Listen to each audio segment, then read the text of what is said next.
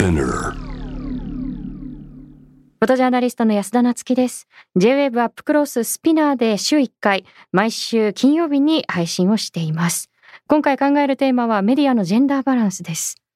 アメリカの有力紙ワシントンポストの編集部門のトップに AP 通信のサリー・バズビー編集主幹が6月の1日付で就任することになりました。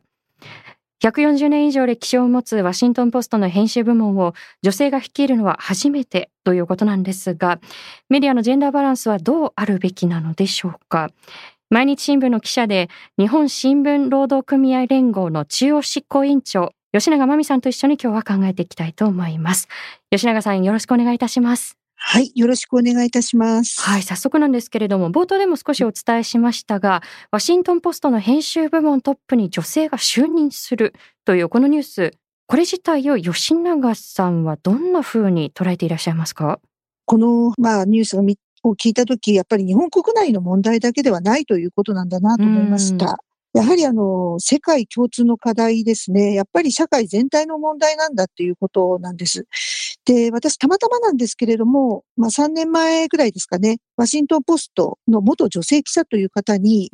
国内でお会いしたことがあります。で、その方がお辞めになるときにですね、なぜ辞めたのかと聞いたらですね、やはり、編集の中心がやっぱり男性だと。そしてその方はやっぱり生活者の視点でニュースを特に書いていたんだけれども、あまり重視されなかったんだと。そういう不安といいますか、何かしらわだかまりですかね、そういうのがあったのでお辞めになって、独自でですね、メディアを立ち上げているというようなお話をされてました。なるほど。もちろんその女性記者さんの割合ということはもちろん、その意思決定に関わるトップにどれだけ女性が少ないか多いかによって、そういったやはり女性たちの声が反映されるか否かっていうのが大きく左右されていくのかなというふうに私たちも思うんですけれども、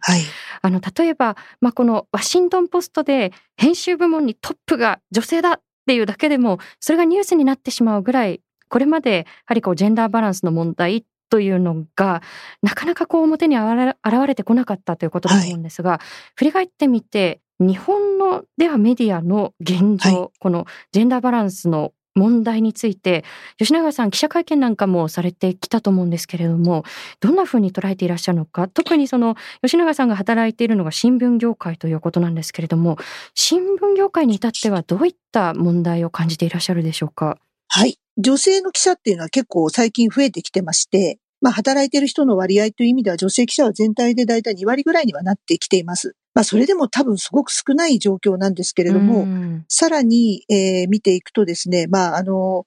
なくともその役員ですね、会社のトップに立つ人たちっていうのは、これだけ徐々に今実際にですね、新卒で入ってこられる、記者さんたちっていうのは今全体では2割ですけれども、採用っていう意味では半分、もしくはそれ以上っていう人数に今なってきているんです。ですので、どうせ、いわゆるそういう労務の関係でもですね、人事の関係でもやはり女性の、当事者の視点というのは必要なんですけれども、役員というのはやっぱりものすごく少ない状態です。で、新聞労連の方でまとめたり、業界団体の方でまとめているものを見ても、会社法上の役員っていうのはですね、3割程度。それで会社によってはですね、役員、自体も 0% ってとかずらっと並んでる状態です。ですので、これだけ今男女参画基本計画とかが第5次というような状況の中で、これまででもですね、やはり意思決定機関、こういった役員ですね、そういったところに女性の割合増やせと、周りが言っていたり、社会的にもそういう要望が強いにもかかわらず、まだそのゼロであるというような状況がやっぱりずっとずらずらとですね、各社続いているっていうのは、これは本当に相当遅れた状態だと思っています。なるほど。冒頭でワシントンポストのことも伺いましたけれども、例えばその編集部門のトップにその女性が就任するということ、これ非常に流動的なので一概には言えないとは思うんですけれども、やはり日本ではなかなか見られないことというふうに捉えていいんでしょうか。そうですね。編集局の、次長クラスですね。一緒に編集のそのトップと一緒に意見を言うようなところには、女性っていうのはまあ、実際増えてきてはいると思うんです。うちの、私が、働いている毎日新聞でも出てきてはいるんですけれども、やはりそのトップっていうところになると結構稀ではないかなというふうに思います。全国初の、女性編集局長っていうのは、沖縄タイムスの方で、かなり前にですね、出られてはいるんですけれども、まあ、あちこちどこでもという感じではなくて、本当にまあ、今日本でも仮にその編集局長になれば、あそこの新聞社が、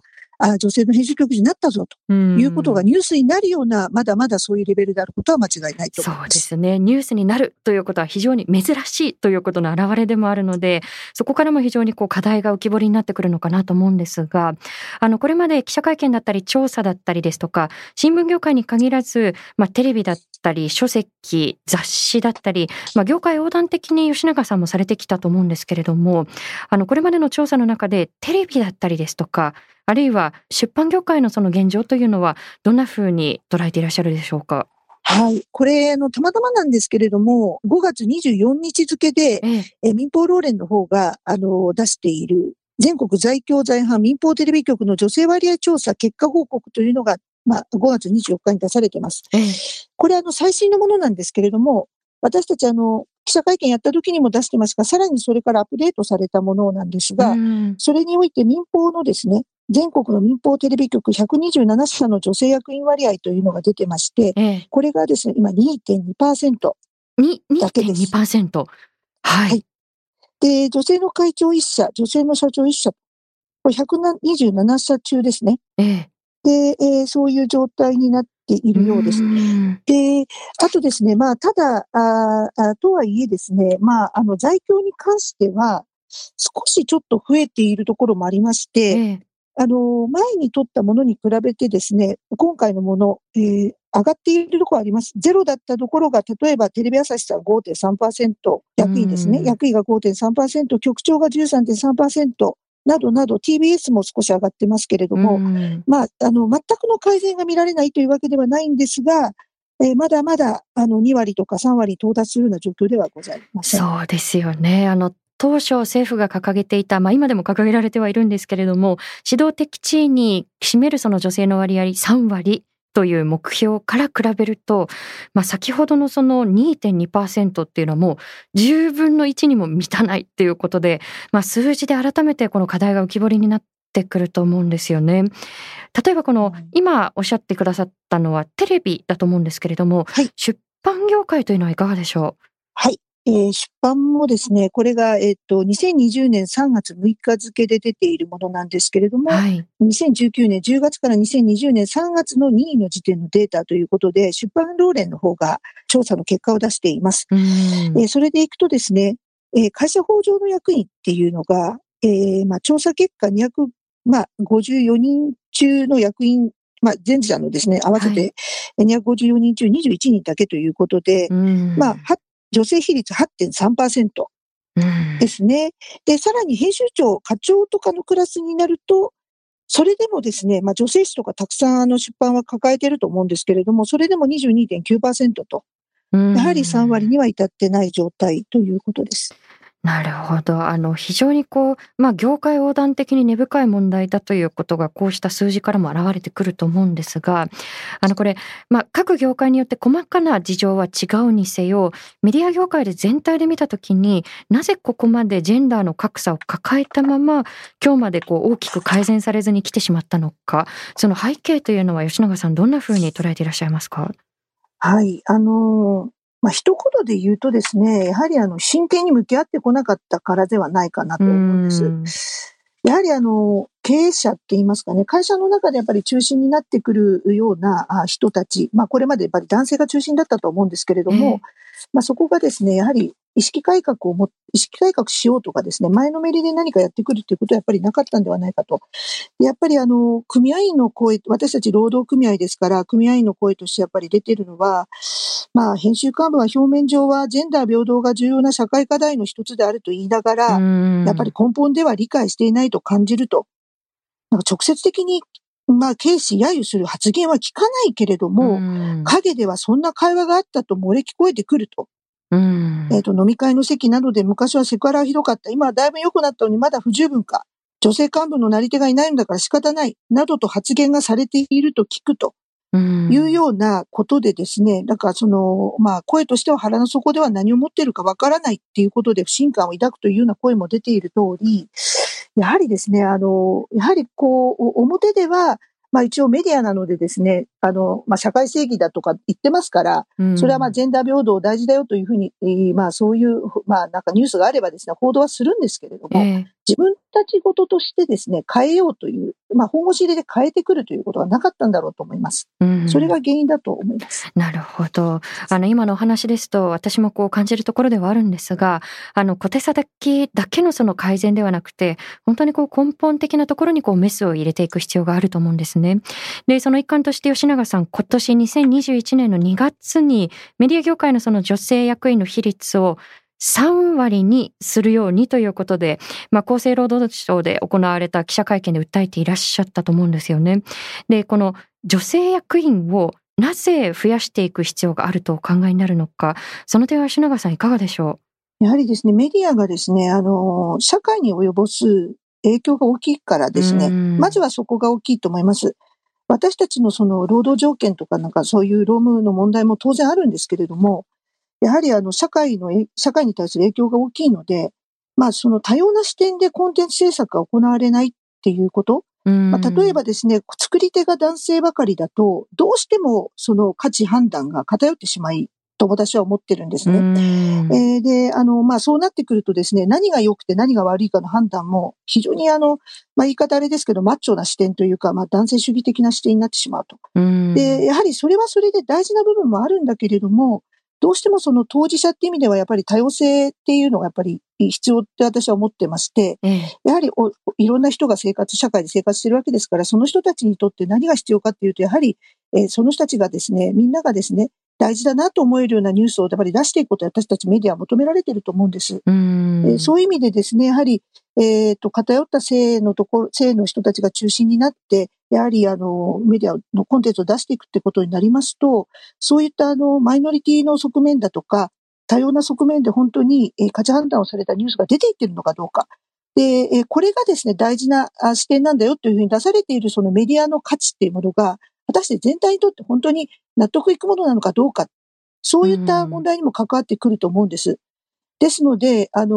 そういった意味で、やはりそのメディアの中心で価値基準を決めているところにやはり多様性だとかジェンダーバランスってやっぱり必要なんじゃないかなというふうに私は感じています。なるほど。まあ、例えばですね、その先ほども少し触れてくださったと思うんですけれども、年々そのジェンダーをテーマにした記事だったり企画コンテンツというのは肌感覚で見るとこう増えているのかなというふうにも思うんですよね。で、新聞労連のこう対象、今年の対象というのが子どもへの性暴力の問題に切り込んだ記事で、そうしたこう変化はあるのかなというふうにも思うんですが、とはいえ先ほどのお話ですと、まあ、根本の変化にはまだ至っていないということなんでしょうか。はい、そうなんですね。やはりですね、まあ、表向きにはやっぱり、まあ、国際女性デーなんかもそうなんですけれども、これまでやっぱり数年前まであまりそこまで取り上げられなかった、まあ、あったとしても数は少なかった、報道の数が少なかったのが、まあ、新聞労連など中心になってですね、各社連携して、そういったジェンダーの記事をもう少し取り上げるきっかけにしようということで、昨年の3月8日をきっかけにですね、まあ、各社連携して国際情勢の記事なんかも取り上げたりもしてます。で、そういった問題やセクハラの問題などが明るみになって表に出るようになって、ジェンダーの記事は確かに増えてはいるんです。ですけど、やはり私たち組合員、女性記者の仲間ですよね。まあ、そういう人たちから聞こえてくるのはですね、まあ、例えば、そういったものを出してるけれども、まあ、うちうちでは、そういうジェンダー的な視点をやはり軽視されている。まあ、場合によっては、そういったものを揶揄したり、あとはですね、そういう内部告発的な、そういった、ジェンダーの問題ですね、そういったことをやるような、記者や記事に対して、やはり思わしくない、いいような態度を見せてこない、そういうやっぱり編集局の幹部がいるという声は聞かれます。で、原稿を出すにしてもですね、やはりハードルがあると。かなり説明しても何か理解されてないと。ですごく労力がかかってようやく出るんですよっていう話も聞こえてきます。ですので大還元されてスムーズに原稿が出ているということではないということなんですね。なるほど、そうしたその必要のない障壁をどう取り払っていくのかということも問われていると思うんですけれども、例えばですね、私もこれ気になるところなんですが、特にこれテレビなんかでこう顕著だと思うんですよね。例えばジェンダーを例えばテーマにした番組があったとしても、もう女性が添え物のようにこう扱われてしまっているケース、アシスタント扱いだったり、あくまでもその指揮者に教えてもらうポジションが女性ということ、非常にこう、少なくないのかなというふうに思うんですけれども、そのあたりのこうアウトプットの仕方というのは何か問題に感じられるところというのはありますか？ありますね。やっぱり目につきますよね。男目線を問うですね、シンポジウムっていうのはやはり今年に入ってから、労働組合の方でやったんですけれども、大学生さんですね。参加されてた大学生さんからも同様の指摘がありまして、やはり目で見て入ってくるっていうことでの影響ってすごく大きいと思うんですよね。なので、男性がやっぱり女性に説明をする。説教って言い方がいいかどうかわかりませんけれども、物事を分かっていない人に対して説明するという構図が一方の性から一方の性にばかりあるっていうのは、やはり知らない間に、そういう無意識のなんていうんですかね、差別って言い方がどうかわかりませんけれども、そういう無意識の感覚をですね、植え付けてしまいかねないなというふうに私は思います。そうですね。例えばこの1年間振り返ってみたときに、コロナ後の世界を考えるっていう企画っていろんなところでこうあったと思うんですけれども、その識者インタビューが全員男性とか、そういったこう書籍が全員書き手が男性とか、そういうものももう目についたなと私は振り返るので、そういったところにも根本のメスを入れていく必要が繰り返しになりますがあると思うんですよね。で、そのためには例えばその働き方だったりですとか、あるいはその働く環境そのものにもこう変化をもたらす必要があるのかなというふうに思うんですけれども、そのあたりのこう兼ね合いというのは吉永さんいかがでしょう？そうですね。それもですね、やっぱり組合員の方から声が出てます。やはりこの男性中心主義的なとかですね、今安田さんのおっしゃられたような指揮者一つ選んでも、やっぱり男性を選んでしまうというところには、やはり根本的なその価値判断のところにですね、一方の性の価値判断が強く出てしまうということがあると思うんです。それの温床というか、やっぱり下支えになっているのは働き方だというふうに思っています。それは一つ何かというと、メディアの業界ではやはり長時間労働が当たり前だった。でそれをやって一人前と。だから一人前にならない人たちはまだそれの価値に至ってない人だっていうことで、やはり重視されない存在だっていうのがあったと思うんです。声としては男性型の働き方が中心で、それに合わない少数は非常に働きにくいと。長時間労働者が偉いという組織では、多様な働き方をしている人の方が肩身が狭くなってしまう。物を言えなくなる雰囲気があると。結局女性なんかで子育てをしながらってなると肩身が狭いと。物を言っちゃいけないと。その仕事の時間が短いことがですね、物が言えなかったり、その組織の中で偉くなれないっていうところに結びついている。これがですね、やはり長時間労働イコール、その多様性が欠けてしまう、男性中心になってしまうというような状況を作り上げているんだと思います。だからまずは私たちの働き方、どんな人でもちゃんと働いて活躍できて、しかもその人一人一人を見てですね、評価って言い方かどうかわかりませんけれども、大事にされて活躍できるようなそういう組織にならなきゃいけないなというふうに思います。それからもう一点ですね、例えばセクハラが起きやすいその環境というのもこれもやはり根本から変えていかなければならないものの一つかなというふうに思っていて、その記者に対する取材先からのそのハラスメントというのは近年になってようやくこう声が届くようになりましたけれども、例えばその財務省関係者によるそのテレビ記者へのこうハラスメントがありましたし、それから長崎市の幹部によるその女性記者への性暴力というのは現在も係争中だと思うんですね。こうした現状についてはいかがでしょう？やはりですね、これすべて財務省の元事務次官、当時事務次官ですけれどもからのその女性記者へのそのハラスメント行為も長崎市幹部にからのですね、女性記者の性暴力に関してもですね、いずれも氷山の一角だろうと思っています。で、やはり言えなかったっていうのは先ほどもあれでしたけど、やっぱり男性中心だったり、やはり一方の性が多いと、やはり物が言えなくなってしまったりするっていうことと、長時間労働がまあ、こう続くとですね、まあ自分自身を大事にできなくなってしまうっていうようなところから、やっぱり人権感覚が希薄になってしまうんですよね。まあそういう中でですね、まあこのぐらいなら、これならしょうがないというようなことを周りから思われたり、そういう組織の中で、まあやはり自分もいなせと言われれば黙るしかない。もしかしたらこれは業務の一環かもしれないと。大学卒業してほやほやで、まだまだ何もわからない状態の中でそういったところに身を置いてしまうとですね、まあ、黙らなければいけないんだっていうことが、まあ、当たり前になってしまって、それで言えなかったっていうことと、まあそういうことを言って、まあわきまえない行動を取るとですね、例えばセクハラされたと。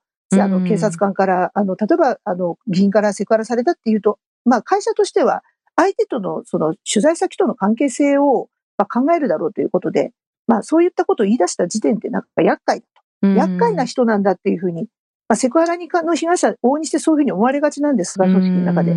そういうところをやっぱり恐れて言えない。で、場合によっては、仕事を追われる、まあ、職場でいられなくなるかもしれない。自分がそういう被害を訴えるとですね、そういうことからやはり言えなかった。っていうことがあります。なるほど。それがやっぱり本当の現状というか、それで言えなかったんだろうと思いますので、やはり全てつながっている問題じゃないかなと思って。今おっしゃったことに通じると思うんですけれども、例えば先ほどお話をした長崎市の幹部による女性記者への性暴力の問題ですが、例えば、まあ、被害を訴えている女性を責めるような、そうした二次被害もこの事件は深刻だったと思うんですけれども、その点どんなふうに吉永さん捉えていらっしゃいますか？はい、これはですね、本当に何一つ、その女性記者に非がないにもかかわらずですね、一方的に裁判の中での証言でも出てますけれども、市の幹部がですね、まあやっぱり取材に応じて、マスコミの取材に応じてですね、まあ、本人に確認もせず、プライベートな関係だなんだとかっていうような、もう本当に流言飛語をですね、飛ばしていくというようなことがありました。で、この構図っていうのは、もう、いつもなんですね。で、私たち、その、記者としてはですね、やはり取材の中で起きている行為について、まあ、プライベートだなんだって言われるとですね、今のこの長崎の裁判に関わらず、まあ私たち女性記者が受けているセクハラの問題とかですね、例えば女性に限らず男性がもしも仮に取材中に受けた暴力に関しても、すべてプライベートなものというふうに片付けられてしまいかねません。そういう意味で私たちの仕事って何だって意味でも、この裁判本当に負けられないというふうに思ってますし、私たちのその仕事とは何だと、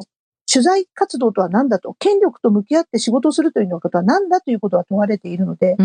はりそういう意味でもこの裁判の結果というのは非常に重要なものになると思っています。はい、本当に記者さんたちのその仕事のあり方そのものをこう揺るがしかねないような裁判だと思いますので、まあ、二次被害がこう起きないようにということはもちろんなんですが、それ以前のこう被害自体をこう生み出さないためにじゃあ何ができるんだろうかっていうことを私自身も考えるんですよね。で、こうした現状を変えていくためにじゃあどういった取り組みが必要だというふうに吉永さんお感じになりますか？セクハラのことでしょうか？そうですね。はい。メディアのバランス、ジェンダーバランスそのものでもいいですし、今後どういった取り組みが全体的に必要なのかということいかがでしょう？そうですね。やはりセクハラの問題も、さっき言ったような、その、まあ、一種こ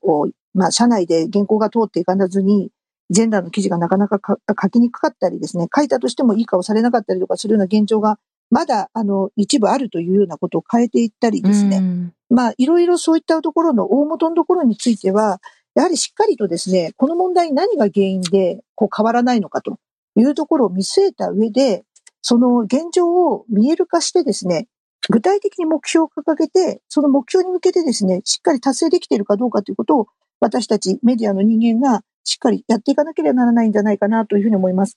そのためにはやはりこう調査が必要ということなんですけれども、はい、吉永さんアンケートなどもこう実施されているということで、はい、ここからどんなことが見えてきたのかということはいかがでしょう？はい、今年ですね、4月23日から5月のですね、19日にかけて、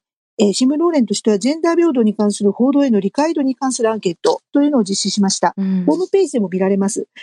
見られるようにしていきます。まだこれアップされてません。その中でもですね、ちょっとまあ見ますと、改善策としてじゃあどうしたらいいんですかっていう問いをですね、このような状況を変えていくためにはどうしたらいいんですかっていう問いに対して、まあ、多くの人が答えてくれました。組合員が答えてくれました。その結果を見ると、やはりですね、5割以上の人ですね、半分以上が女性の役員や管理職を増やすというふうに答えています。それと3割以上の人、3割ですね、約3割がジェンダー平等に関する課題に取り組む人員を確保すると。で、さらに半分以上の一番多かったのがですね、56.27% ですけど、ジェンダー平等の問題や課題について学習会などを開き、すべての職場で理解を深めるというふうに答えています。なのでですね、やはり能動的な取り組みをしっかりやってほしいというような声が上がっています。そして、その他の中で答えていただいた方には、中ではこんなのもあります。おそらく男性の方じゃないかと思うんですが、自戒も込めて述べれば、ほとんどの男性がどれほど小さいものであっても女性への差別意識を持っていると自覚することから始まる。ジェンダー平等を訴える組織の言葉や取り組みが得てして空想であるのは、このそもそもの差別意識にとらわれた共同体を本当の意味で作り変えようと視点がないからだと思うという意見が出されています。なのでですね、やはり男女共になって、特にですね、変えられなかった、変えられないって責めるばかりじゃなくて、なぜ変えられないのかっていうところを、起点に置きながらですね、やはり攻めるというよりは変えていこうというところで、みんなと話し合いながら、こういった具体的な取り組みを進めていかなきゃならないなと思ってます。なるほど。アンケートから見えてくる現状、非常に今後を考える上で重要だと思うんですけれども、今後はその新聞労連のホームページにアンケート結果もアップされるということですよね。はい、そうです。はい。それ自体も分析をしていく必要があると思うんですが、もう一つ、吉永さん自身は、今後どんな取り組みを進めていくつもりでしょうか？はい。私はですね、まだ任期が、あと1年半近くあります。はい、なので、新聞労連の委員長としてですね、ですので、仲間たちと一緒に、いや、この問題ですね、世にもっともっと知ってもらおうっていうふうに思っています。で、一つのやり方としてですね、やはりジェンダー表現って言って、私たちの中でそう呼んでるんですけれども、例えば先ほど安田さんもご指摘あったように、男の人がですね、女の人に対していつも説明しているような、そういう光景とかですね、新聞で言えば、カポーギ着たお母さんがいつもお玉持ってるような、女性といえばそういうイラストで描かれるとか、はいはい、例えば商品の説明でも、なぜか若い女性だけがその商品を持つような形で写真を撮っているとか、これはイラストとか写真ですよね。それ以外に記事で言えば、こう一点っていう言葉を使ったり、はい、文学的な表現やどうしても必要な場合は別ですけれども、全く必要のないところで女房役というふうな形で下支えをする人の立場を使ってみたりとか、そういう表現に関してを、私たちどうしたらいいのかっていうような指針をまとめたものをですね、この秋に向けて作っていきたいなというふうに思っています。なるほど。はい、あと、性暴力の表現についてもやっていこうというふうになってまして、性暴力の被害者、もしくは性暴力事件の報道の仕方ですね。被害者、報道ニュースですね。事件の報道のあり方っていうのも指針を出していけたらなというふうに思っています。取材の仕方一つとっても、表現の仕方一つとってもですね、果たしてこれまでのやり方で良かったのかということで、仲間たちと話し合いながら、専門家の先生を交えながらですね、一つ、これも含めた指針を出して、あとはジェンダー平等宣言ということで、できれば私たち職場で一体何ができるかということを何項目かに分けてですね、そういう指針も作って、できれば労働組合としては、それを各労働組合の方に通じてですね、会社として取り組んでいけるように持っていけたらなというふうに考えています。はい。今おっしゃったこの性暴力についての記事だったり表現の問題ですね。当事者団体である一般社内法人のスプリングが一つ、ガイドブックを作ってはいるんですけれども、はい、やはりその情報もアップデートしたいという声がありましたので、そうしたところで業界を超えて連携できるといいのかなというふうに思うんですが、はい、最後にですね、誰もがやはりメディアって関わりを持って生きていると思うんですよね。いろんな情報に触れるときに、じゃあ私たち一人一人市民側からはこの問題をどう考えて何ができるのかということを最後に吉永さんに伺えますでしょうか？はい、メディアって私よく言うんですけど、誰のものなんだろうっていうふうに思うんです。私の答えはみんなのものではないかなと思うんですよね。で、やは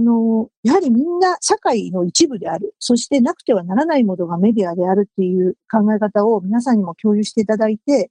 まず自分事としてですね、この問題に興味関心持っていただいて、おかしいなと思えばですね、実際声を上げて、メディア側や私たち記者やジャーナリストの人に伝えてほしいなというふうに思います。そして、どうしたら変われるかということを私たちと一緒に、私たちも、いろんな問題をこれから表に出していきますから、一緒に語り合っていただけたらなというふうに思います。今日お話しいただいたようなことを、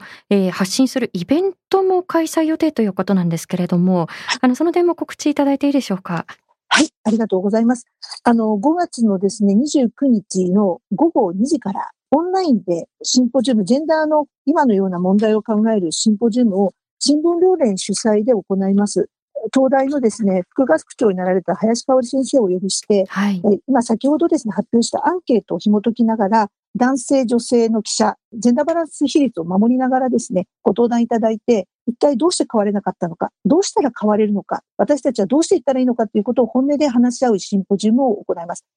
新聞ローレンのホームページの方から申し込みできますので、よろしければお申し込みください。はい、今後のイベント情報だったりですとか、あるいはそのアンケートとの調査結果などは、今告知いただいたこの新聞ローレンのホームページをご覧ください。今日冒頭ではお伝えできなかったんですけれども、実は吉永さん、私がこのフォトジャーナリストになろうっていうふうに思う決める前から実はね、お世話になり続けていますので、